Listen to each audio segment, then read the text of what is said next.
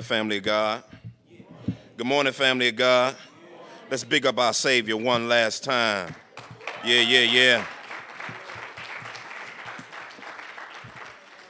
Yeah, being a new creation is a beautiful thing, amen?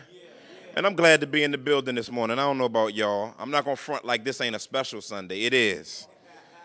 Amen, somebody. Yeah, this is this is a special day like like we, we can act like yeah we we celebrate the resurrection every day. Yeah that's good. But there but because there was a particular day it makes this day banging to us.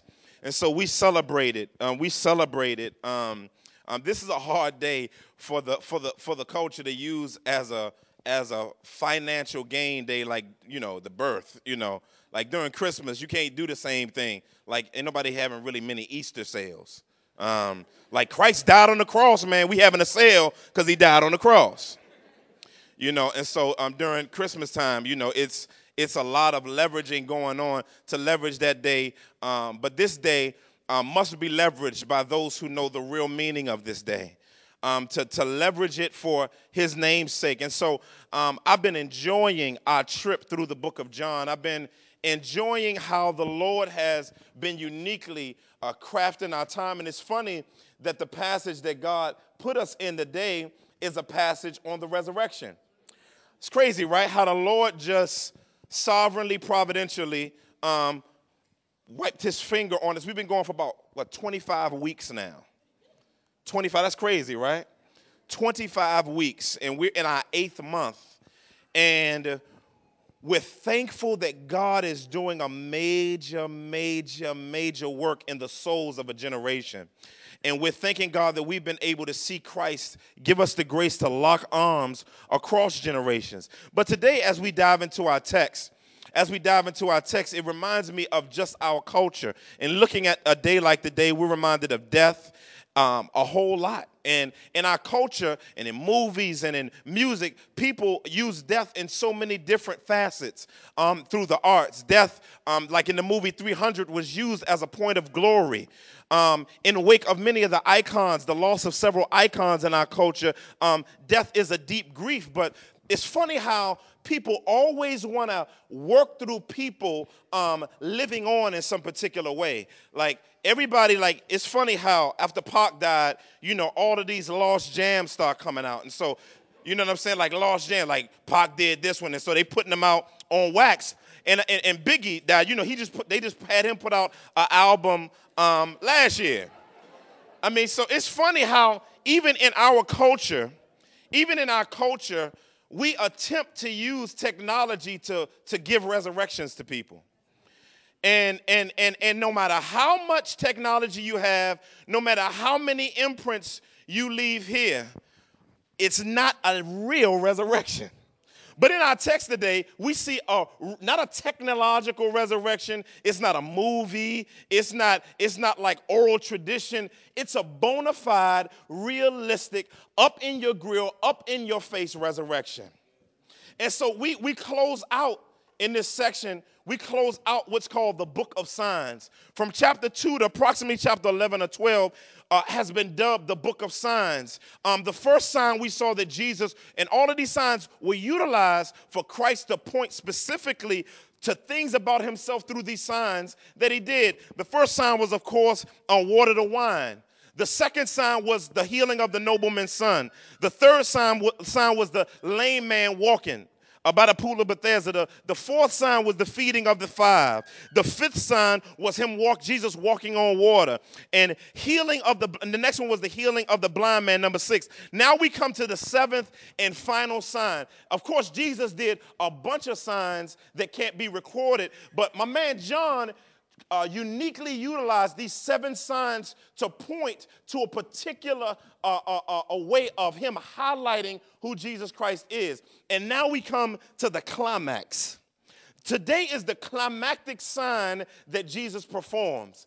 And this sign is, is, is, is so climactic that John writes the way he does the sign differently than he did the first six. What's funny is he began with a sign in the beginning and then explained the sign afterwards in the other sections. But this one, he, is, is, he does differently. He flips the script to show the climactic nature of this sign. He has Jesus explaining the truth about the sign that he's going to do before he does the sign.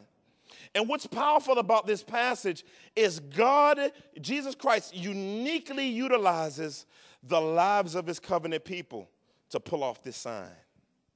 And so today, I, I just want to talk about with us for a little while God let something happen to me. God let something happen to me. In chapter 11, we come to our passage. He says, Now a certain man was ill, Lazarus of Bethany, the village of Mary and her sister Martha. It was Mary who anointed the Lord with ointment and wiped his feet with her hair, whose brother Lazarus was ill. So the sisters sent to him, saying, Lord, he whom you love is ill. That's not like a slang term, like he's ill, but he's sick. But when Jesus heard it, he said, The illness does not lead to death. It is for the glory of God, so that the Son of God may be glorified through it. Now, Lazarus, now Jesus loved Martha and her sister and Lazarus. So when he heard that Lazarus was ill, he stayed two days longer in the place where he was. That brings me to my first point. Jesus' closest relationships are leverage for the props of the triune God.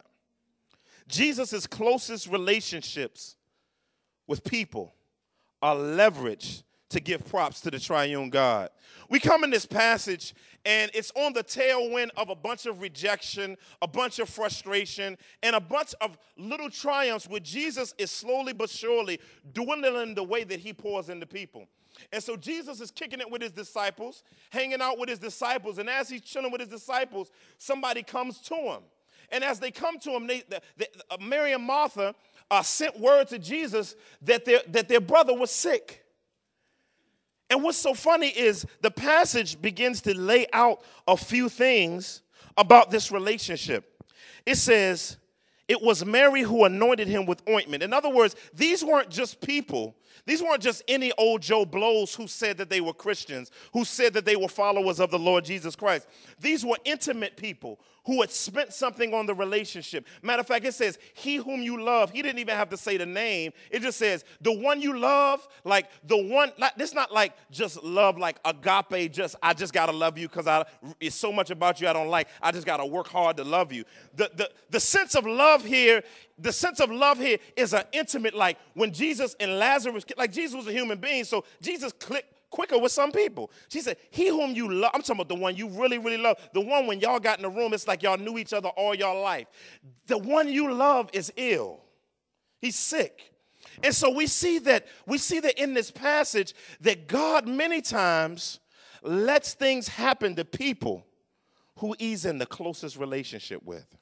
Many of us begin to think that, like, a lot of us are hungering to get closer to Christ. A lot of us are hungering to get closer to God, but we don't realize in the reality of our passion to get closer to Him, many times He will let something happen to you.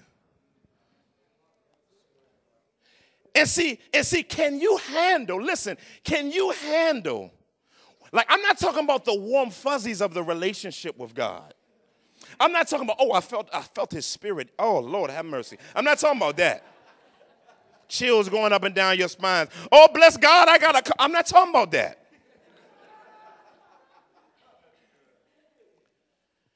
And God, listen, Jesus Christ just said in chapter 10 that we're in his hands and we're in the Father's hands. But somewhere in the economy, of God's sovereign and providential power, he allowed an illness to slip through his eternal knuckles.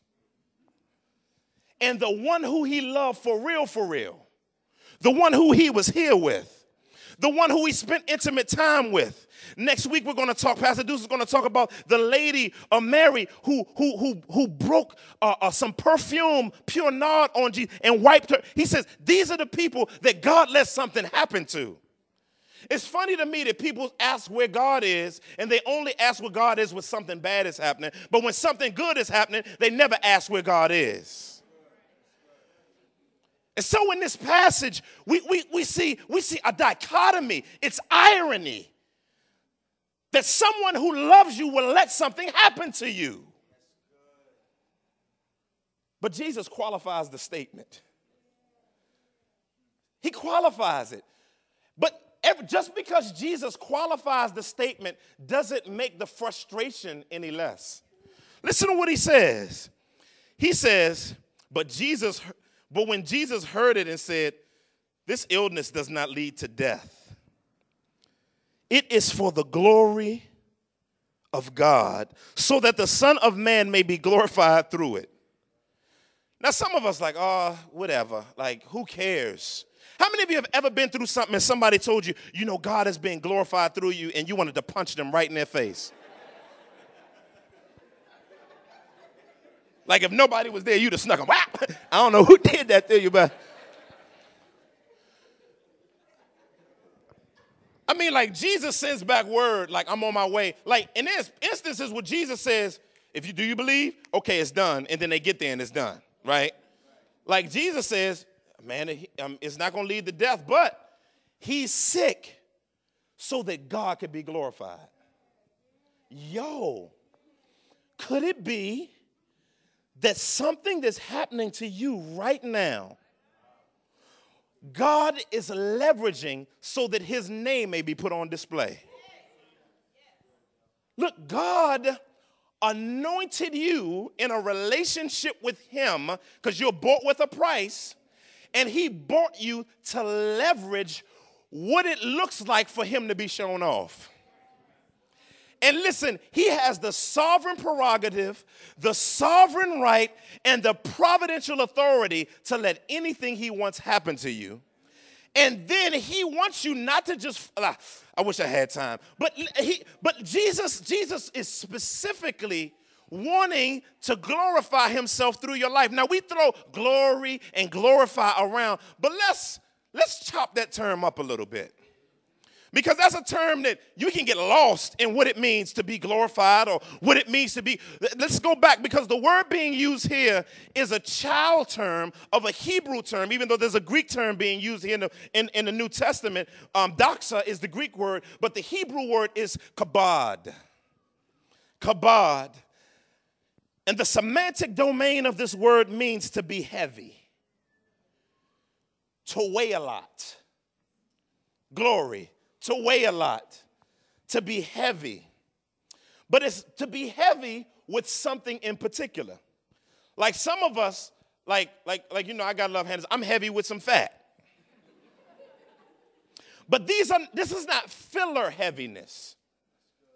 This, this is heaviness. This is like muscle, muscle. Because what muscle weighs more than fat? This is muscular heaviness. When it talks about God's glory, it talks about the sum total of who God is put on display.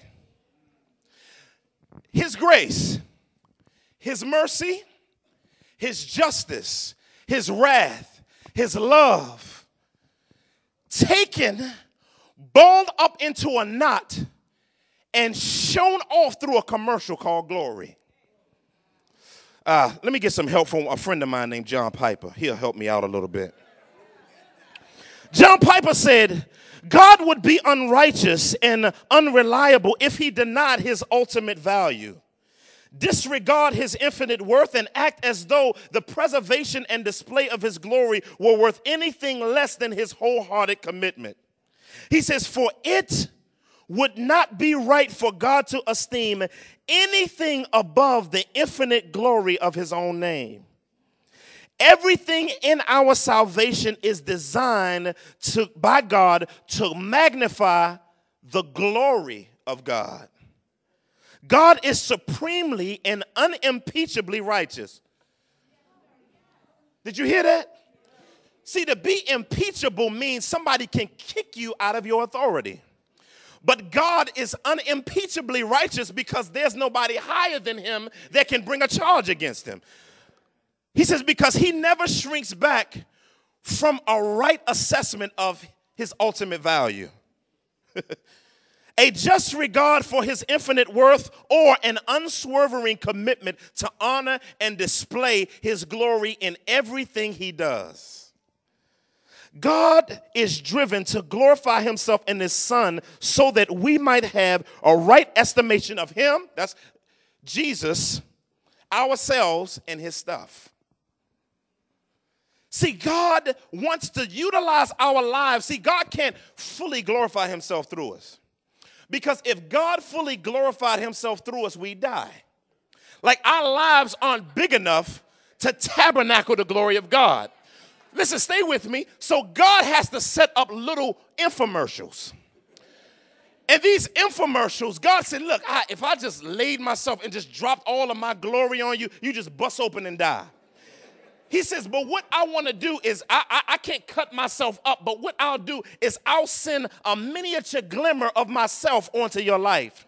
And what I want to do is I want to put on your life a bunch of stuff that clutters, that, that covers up the ability for man to be shown off, so that by the time I shine something on it, you're blinded. Like when you wake up first thing in the morning and you don't have light in your eyes, and somebody turns the light off and they say, Turn that off, that's too much light. That's what it looks like for God to be glorified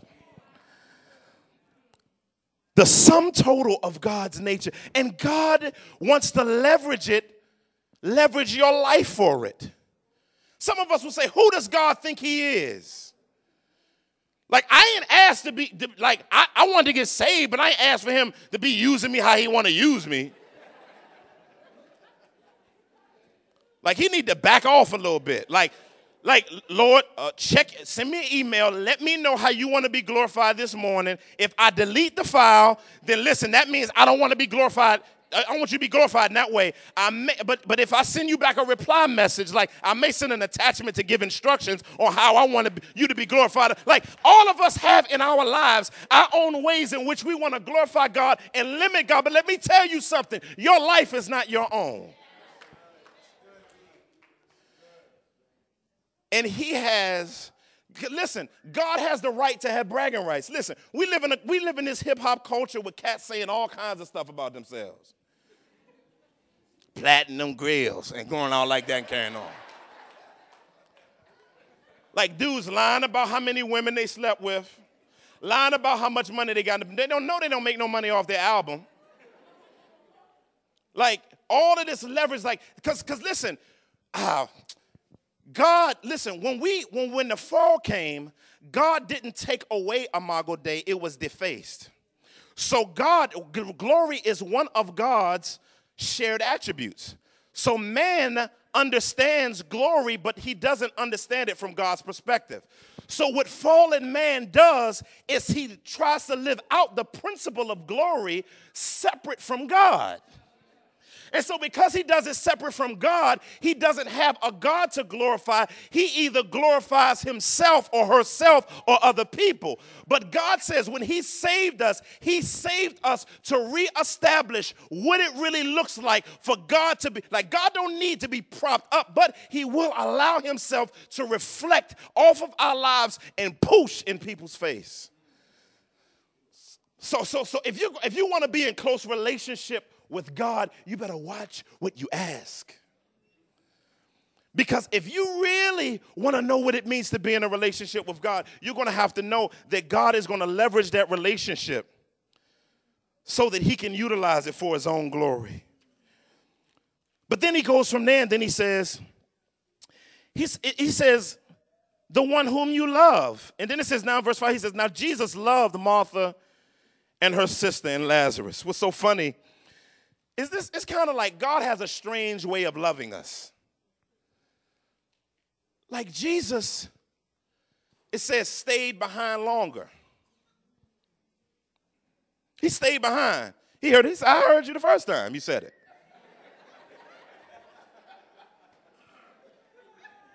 I mean, you know something happened to Jesus.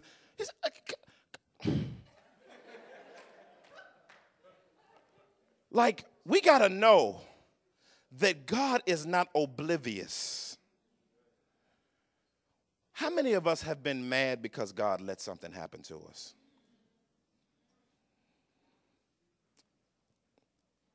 And we got so mad that God let something happen to us that it blinded our ability to see his glory. And then God kept us longer than we should have been in it because we refused to allow him to leverage our lives for his glory. Somebody in this room right now, you're in the thicket and you're wondering why you're in the thicket. But the key to every miracle that Jesus does is a B word and an F word, and those aren't curse words.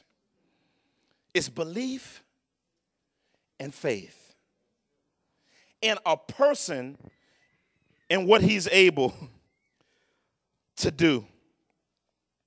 Not only that, Jesus operates on a different timetable than us. Look at the verses. It says in verse 6, it says, So when he heard that Lazarus was ill, he stayed two days longer in the place where he was. Then after this, he said to the, to the disciples, Let us go to Judea. The disciples said to him, Rabbi, the Jews were just now seeking to stone you. And you and you are going, you are going there again? Jesus answered, are there not 12 hours in a day?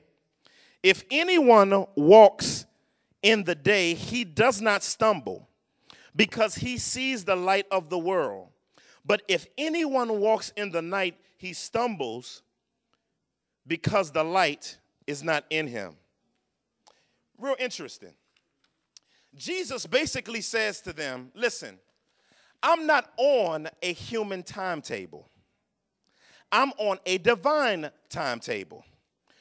Like it seems like Jesus is saying this darkness and light stuff totally out of context of what's going on, but he says it diametrically married and connected and not divorced to what's going on in the text. Because remember, what's going on in the text is that somebody who he loves is sick. And Jesus said it won't lead to death. He says he's going to move towards the place where there's much persecution because Bethany is two miles out from Jerusalem. So if they would have caught word, then the people would have come out and began to persecute Jesus. And Jesus says, Listen, listen.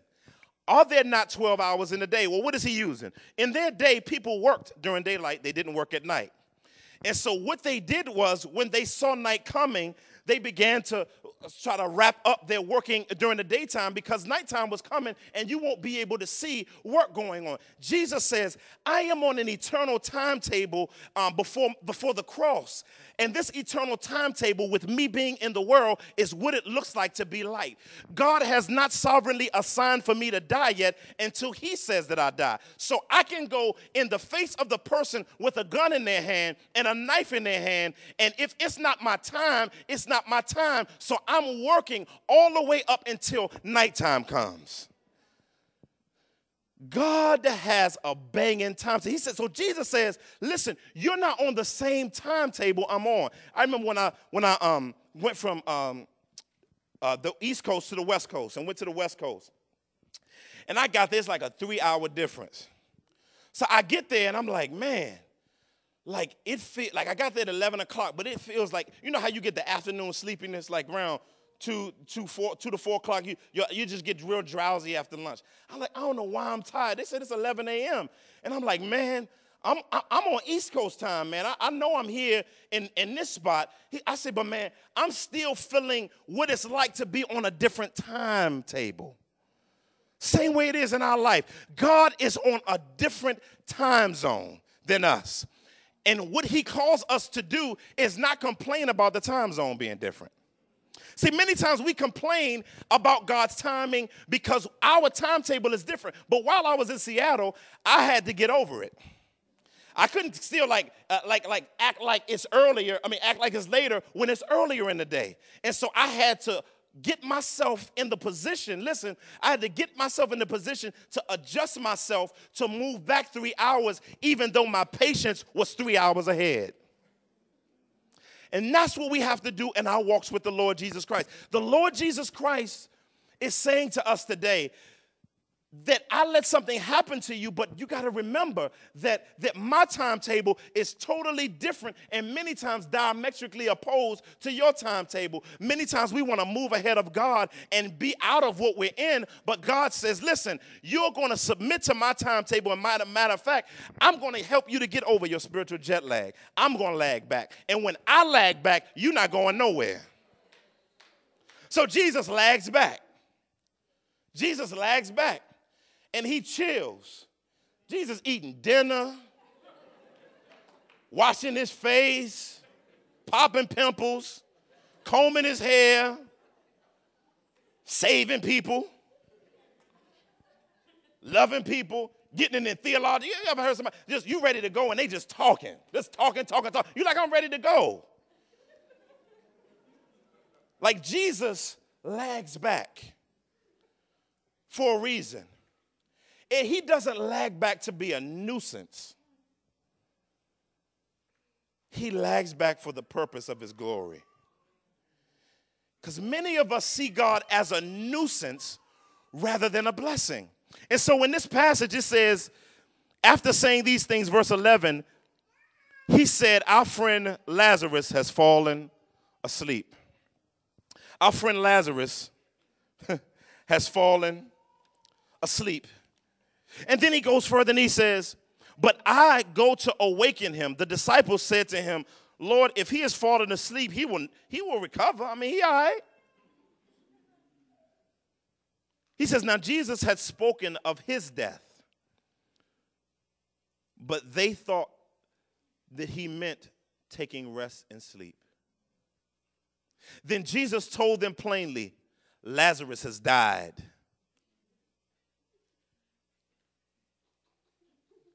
And for your sake, I'm glad that I wasn't there. Wow. Jesus says to teach y'all a lesson. I'm glad I didn't show up. Like sometimes God is so passionate for his own glory that sometimes it looks like he hates us. You ever felt like God hates you? Like, how many of y'all ever prayed that? God, you hate me, don't you? I'm sick of you wanting to be glorified. Why you always gotta be on display like you something? We don't say it with our mouths, but our hearts say it every time. And right here in the passage, it's beautiful for Jesus to say, I'm glad for your sake that I didn't show up when you wanted me to show up. He says, and I did this so that you might believe. Like I'm convicted, convicted, convicted about my belief. Many times I begin to waddle in the frustration of God not doing things my way. And what I'll begin to do is I'll stop believing and I will begin to complain and I'll begin to get frustrated and I'll begin to talk smack and I'll begin to slander, I'll begin to gossip, and all of that corrodes my ability to believe. And so, because of that, God has to open up his eternal knuckles and set a timer on a trial. And when he sets his timer for it to happen, it's to reawaken my corroded unbelief and cause me to begin to believe again. Many times, we as Christians, especially in our circle, are so theologically driven that we don't believe God for anything. I, I, like, I'm, I'm not going to pray that. I'm just going to say, Thy will be done. But Jesus says something interesting. He says, The entire purpose for reason why I'm lagging back is so that you can believe again. Now, these are people who are already Christians. These are people who are already following Jesus. These are people who have given up their lives for Jesus, but he's standing there with them. They're kicking it together. And he says, The reason why I hung back, the reason why I'm falling back is so that you can believe. Then he, then he says something interesting. He says, he says, so Thomas called the twin, said to his fellow disciples, Yo, man, let us go also, man, that we may die with him. Like, what is Thomas talking about? I mean, I mean, so in this passage, he's thinking, he's thinking decently, but it's still not the same as what he's believing. And so Jesus Christ has to inform him. So the first thing we got to know is, is, is that Jesus Christ leverages the lives of his people to give props to the triune God. But not only that, Jesus intimately engages those who God uses for his props. Jesus Christ intimately engages those who God uses for his props. Now, before we read this next section, I want to take you mentally back to John chapter 10, around the, the 36th verse to the 42nd verse. And in that passage, we see two women, two ladies. One is cooking, grilling food, getting new water. But then what happens is, is she say, Jesus, don't you care that I'm like all around here doing all of this work? And my sister got the nerve to be sitting at your feet looking at me like I'm doing something crazy. And Jesus says, He says, Martha, Martha. he said, You're worried about a whole bunch of things. He says, But Mary has chosen the better. You'll see that knowledge of the two of them in this passage because he deals with both of them differently. Watch this. He says, Now, when Jesus came, he found Lazarus already had been dead in the tomb for four days. What was just a quick side note, a quick footnote in Jewish culture, they believed that when a person died, their spirit hovered over their body in the tomb for three days. And so they would kind of kick it in the tomb. Their spirit would kind of walk around and chill out in the tomb.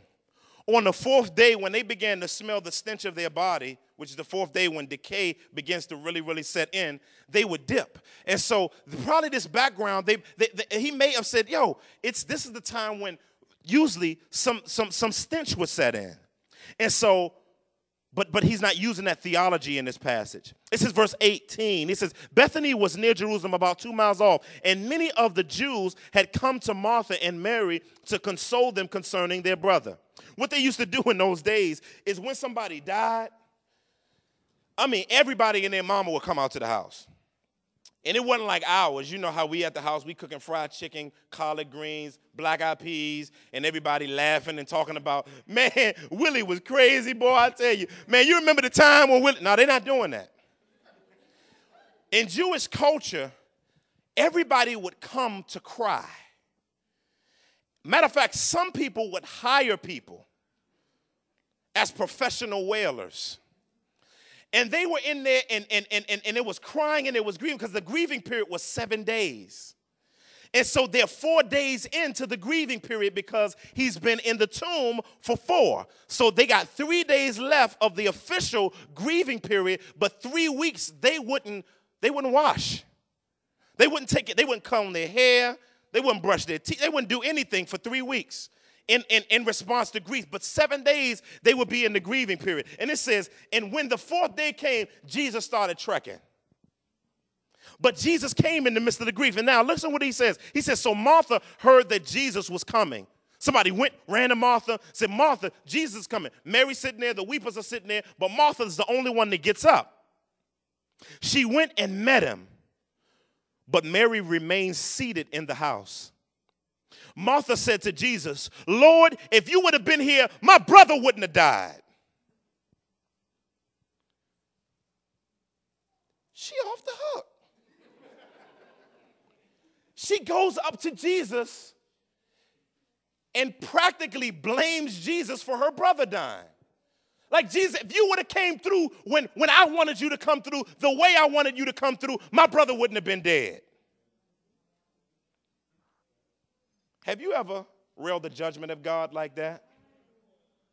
How many of you have ever imagined what it would be like if God didn't let that particular thing happen to you?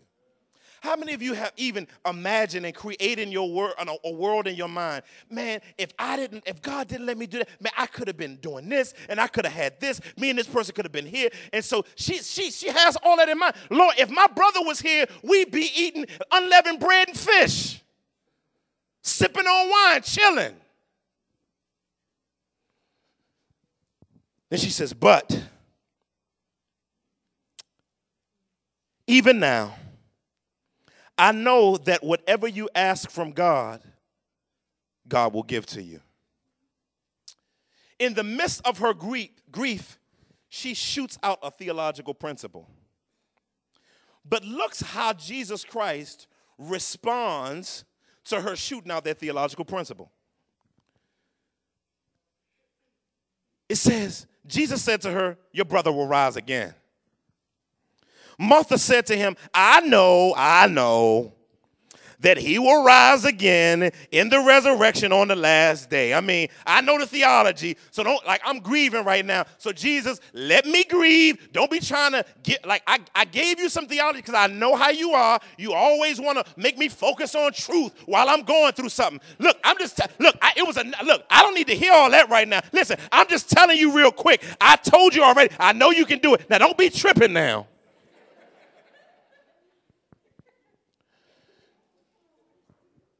I mean, so Jesus started quoting on her, quoting verses and carrying on. You ever been going through something and somebody quote a verse? Like try to focus you in on God? Like glorifying Him and stuff like that in the midst of difficulty, remembering His truth? Shut up. But Jesus chooses, Jesus chooses to zoom her in on theology. And many of us have gone through stuff where theology has never become a part of our difficult time. And when you never let the truth of Scripture influence you, you'll stay in what you're in longer until it gets in you. But then he says, Jesus, and then after that it says, Jesus, I am the resurrection and the life. Ego eimi. I am present tense. I am right now, right in front of your grill, the resurrection. The resurrection is not merely something that'll come later based on you remembering Daniel from your synagogue studies. I'm talking about the resurrection is standing right in front of you. See, now God does want us to focus on the eschaton. Y'all with me? He wants us to focus on our eternal hope. But Jesus doesn't want her to merely focus on an eschatological principle of the future time. He wants her to get it now. Y'all missed that. He says, I am, not I will be, not I'm going to be, I'm fist to. I'm about to. He said, No, I am right now, right in front of your grill, stand in front of you toe to toe, right now, the resurrection and the life. Do you believe it, brother?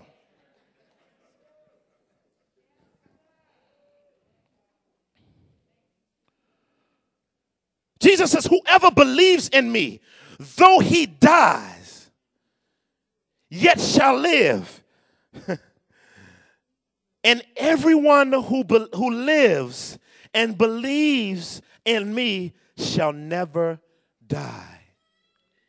Then he asked her in the midst of the trial, Martha, do you believe this?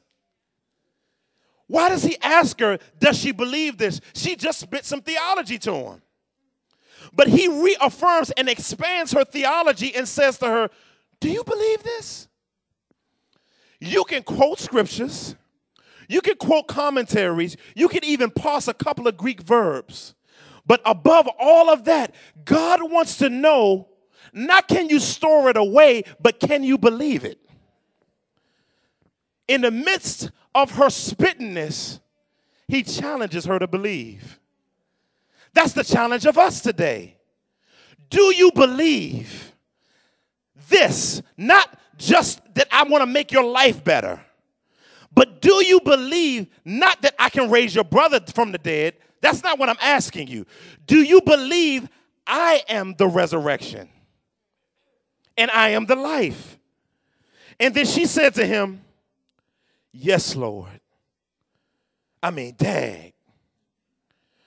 Lord, I believe that you are the Christ, the Son of God, even he who is coming into the world. There you have it, Jesus. I believe. And it's powerful to me how he works with her and how he deals with her. And he begins to spew theology at her. But now look how he works with Mary. Y'all with me? He says, it says, and when he she had said this, she went and called her sister, Mary, saying in private, lying to her, the, te- the teacher is here and he's calling from you. Get up, you always chilling. Get up. Jesus is coming. He two miles away. Get your behind up and come down the road. He asking for you.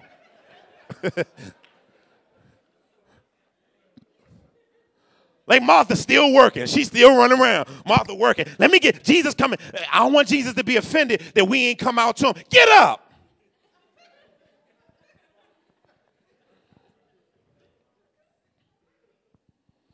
And she, and when she heard it, she arose quickly to him and went to him. Now, Jesus had not yet come to the village, but was still in the place where Martha had met him, two miles away. So, look, Martha went, ran up two miles. Now you got to understand what type of gear they had on. Like, like they have on like some spandex or something. You know what I'm saying? Like homegirl had on a feminine tunic. She had on something on top of that. Her head covered. Homegirl jogging two miles back and forth, running. Then she, then Mary has on, she has on her grieving clothes and she's moving back and forth and she weeping and crying and carrying on. And then she jumps up and runs off and she runs two miles. Now listen, now Mary ran four, Martha ran four miles back and forth. Mary running two miles. Now check this out. Y'all got to see the funniness in this passage. It says, And when the Jews who were with her in the house, consoling her, saw Mary arise quickly and go out, they followed her, supposing that she was going to the tomb to weep. Like, they're like, Where's she going? After about a quarter mile, they running and carrying. like, I, I mean, I know we supposed to be consoling her, but she done lost her mind. Where is she going? Because you know they ain't know, they don't know where she going. So they running. So they run, a group of people run two miles. And then, then they come to Je- Jesus? Man, I thought we. And so they get here in the passage. Then you see Jesus' interaction with Martha. You got to see that irony. Then he says, he says, now when Martha came to where Jesus was and saw him, she fell at his feet. Yeah, Pastor Dude said she was probably tired. Like it wasn't reverent enough. And, ugh.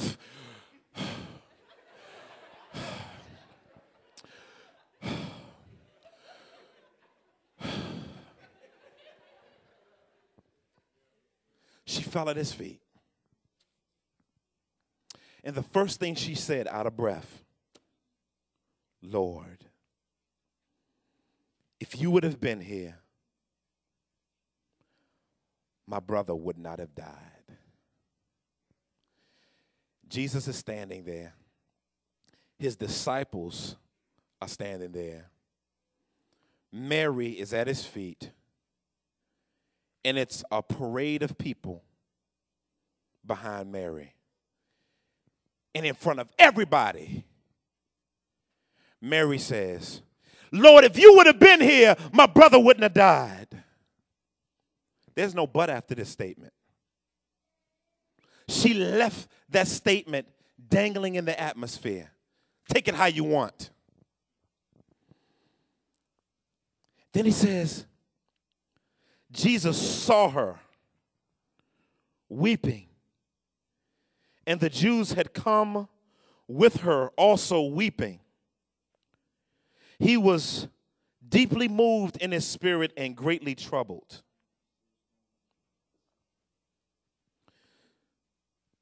Jesus looks up, and I, have never done a study on the Greek words in this passage till before this week.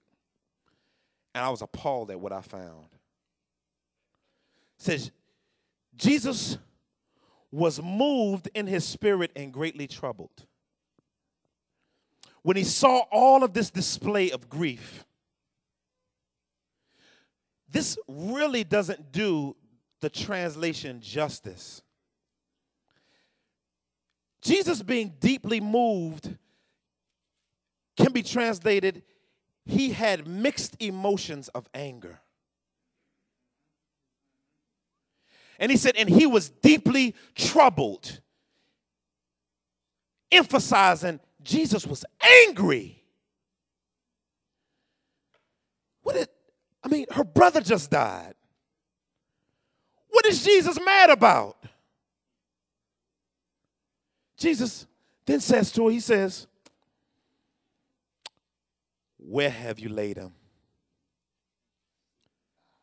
And she says, Come and see. Shortest verse in the Bible Jesus wept. Now, what did he weep about?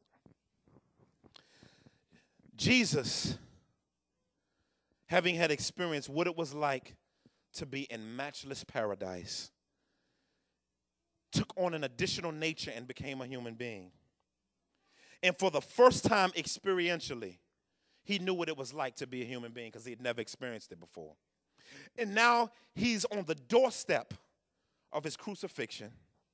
And on the doorstep of his crucifixion, some of his closest disciples are crying because they lost their brother. And he's trying to get them to believe.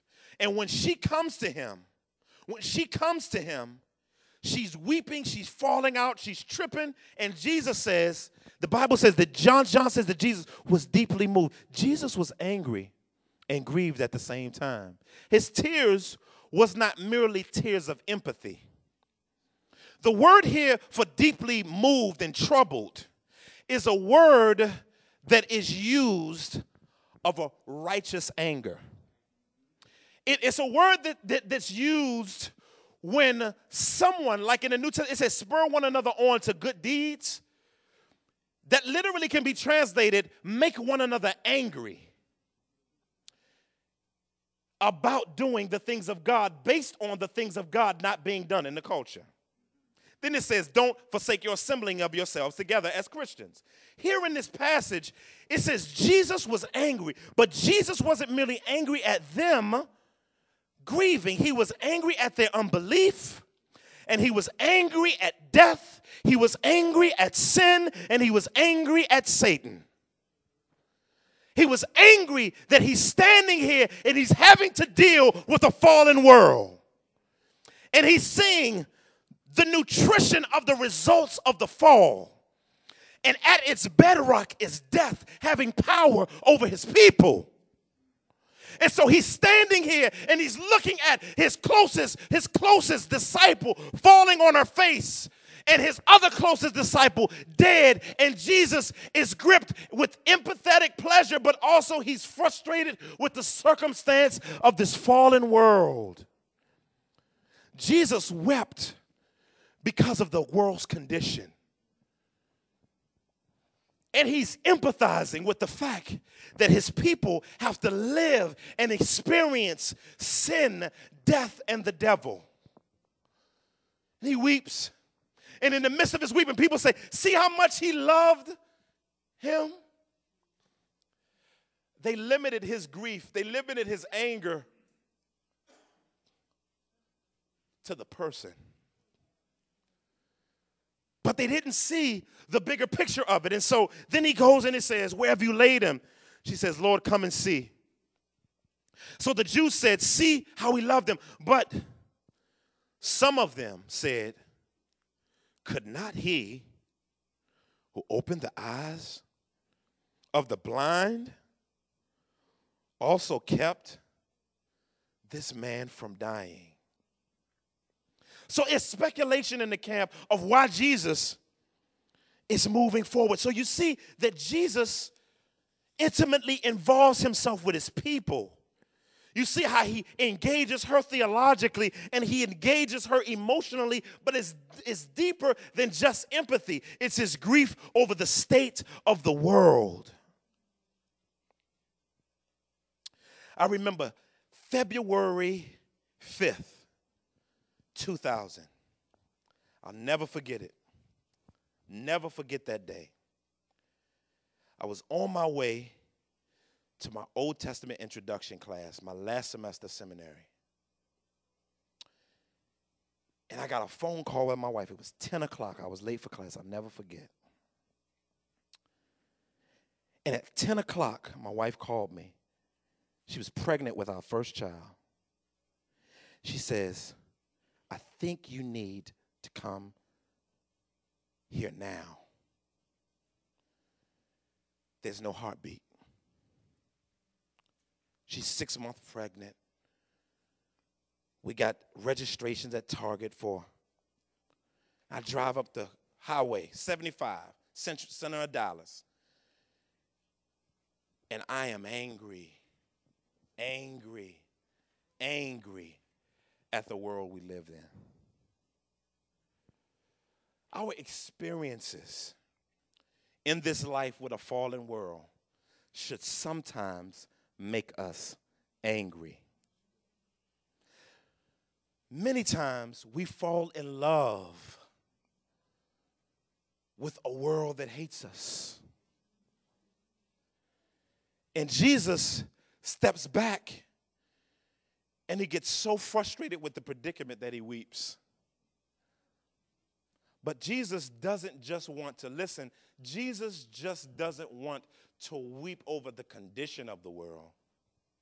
He wants to do something about it. And so his tears are not just tears of anger, his tears are not just tears of grief, but it's tears of the groaning of the glory that he wants to get. Brings us to our last point. Jesus reveals God's glory to those who are intimate instruments for his props. It says here, it says, Then Jesus, deeply moved again, came to the tomb, and it was a cave, and a stone lay against it. And Jesus stood at the front of the tomb. They had tombs in mountains. And he says, Take the stone away. then there it is again. Martha, the sister of the dead man, said, Now, Lord, now, I, okay, okay. The gig is up. Like, what's going on right now? Like, God, I, I, I told you I believe. Like, what, what, why in the world would, like, what, what's going on here? She says, Lord, by this time, they'll, they'll be an odor. Like, ain't nobody trying to smell all that for the glory of God. Like, what, what are you doing? For he's been dead for four days now. It's stinking in there. Jesus turns to her and says, Did not I tell you that if you believe, you would see the glory of God? He turns to her again and he reaffirms. He says, Listen, if you believe, you won't just see God get props futuristically, but you see God leverage your life right now for his glory. Take away the stone. What in our life is in the way of God being glorified? What are we scared for God to push back? What are we scared for? Now you got to understand, these weren't no little stones. These stones were hu- huge joints. These cats move over, and a group of them began pushing the stone slowly away. So you got Mary, their family, people from Jerusalem, bunch of extended family, Jesus' disciples. And after three days, all of a sudden they pushed the stone back. And while the stone is being pushed back, they're frust- he's frustrated with her unbelief. And everybody goes, Ooh, to the stench of a dead body. And Jesus says, If you believe, didn't I say you would see the glory of God? You'll see God's value in a commercial right now. And Jesus, in the midst of everybody, the stench of a dead man lingering in the air of a decayed body. And what they would do is they would wrap the body and when they would wrap the body, they would wrap them in what they use for papyri. And what they would do is they would, before they wrap it, they would soak it in myrrh and frankincense and all types of different spices so that when they wrapped the body, it would hold off the stench. They didn't embalm in this culture. And so what they did was they would, they, in order to keep the arms bound, and they, they, and they also would they, they would wrap it around his arms eh, around the torso and his fingers straight because the person was still, they probably had to break the body parts in order to keep the person still. They would, they would wrap this, this around their mouth to keep their mouth closed. They would wrap it around their eyes. And so they remembered that they laid their brother here. And he's laying in there, dead and decaying on this stone.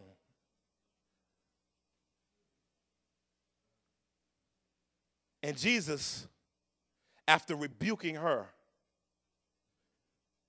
turns his head to heaven. And when Jesus turns his head to heaven, Jesus lifted up his eyes and said, Father,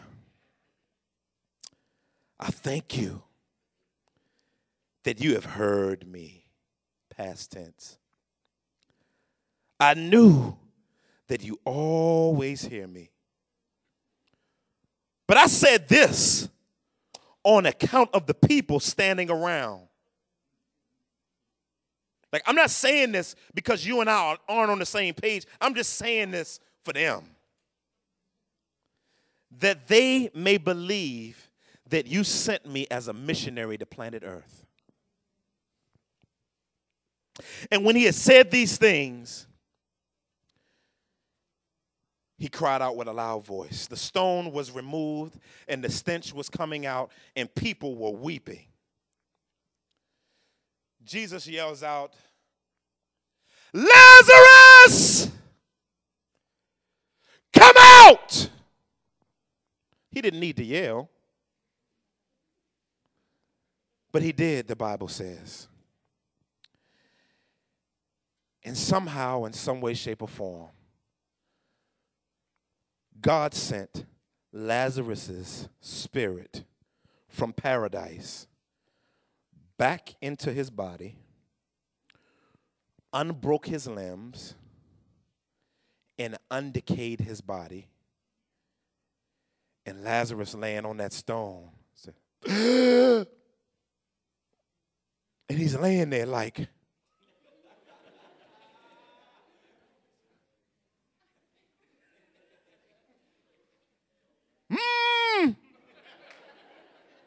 I don't know what, can you imagine what Lazarus was feeling? Like, I'm not dead. You like, can you imagine being put in a casket and not being dead? Oh, I'm not dead. Somebody help me. Lazarus is in there. Maybe through the strips, he could see the light from the outside. I don't even know if he knew where he was.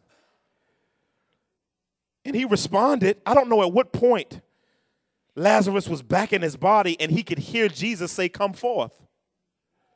Maybe before Jesus said, Come forth, while he was praying, God began the miracle. Oh my God. And so Lazarus is in the tomb wrapped up, and Jesus says, Come out. And Lazarus probably, I mean, he had to fall on the ground and kind of use his head to kind of, he kind of, kind of like this, like. Then Lazarus kind of like, whoa. He leans up against the joint. And people like, outside like, what was that? What was that? And all of a sudden, this cat is coming out the tomb. And he's been dead for four days and he hasn't opened his eyes in four days. So he wasn't just physically sleep, he was not in his body. So he hasn't used his body in four days. Now, the stench from his death, I wonder was it still in the air? And when he comes out of the tomb, Jesus says, Loose that man and let him go. Now he was probably nude under it, so they had to like just take it off of his face and so that he could be able to move in his arms. The greatest miracle that ever happened outside of the cross of Jesus Christ is the resurrection of Lazarus. And Jesus doesn't do this miracle so that Lazarus could be glorified. And he doesn't merely do this miracle so that we'll know how to glorify God during difficult times. Know what he does this miracle for? So that we may know and believe that he is the resurrection and the life. Now, listen to me. Listen to me. Listen to the context of the miracle. Remember, not future resurrection, right now resurrection. He does this miracle so that believers would know that he's able to turn things around even now, not later and it's a picture of his death. It's also a picture of the believer's ability to get out of the grave. It's a, it's a future picture of the eternal resurrection of all believers coming back with the Lord Jesus, coming back to, to make war with all of his enemies. But specifically in this context, it's so that the people that are standing there and the people that read this story will know that Jesus Christ is presently the one who sparks resurrections in our life. I don't know what in your life is in a tomb. I don't know what in your life is in a stench. I don't know what in your life is died.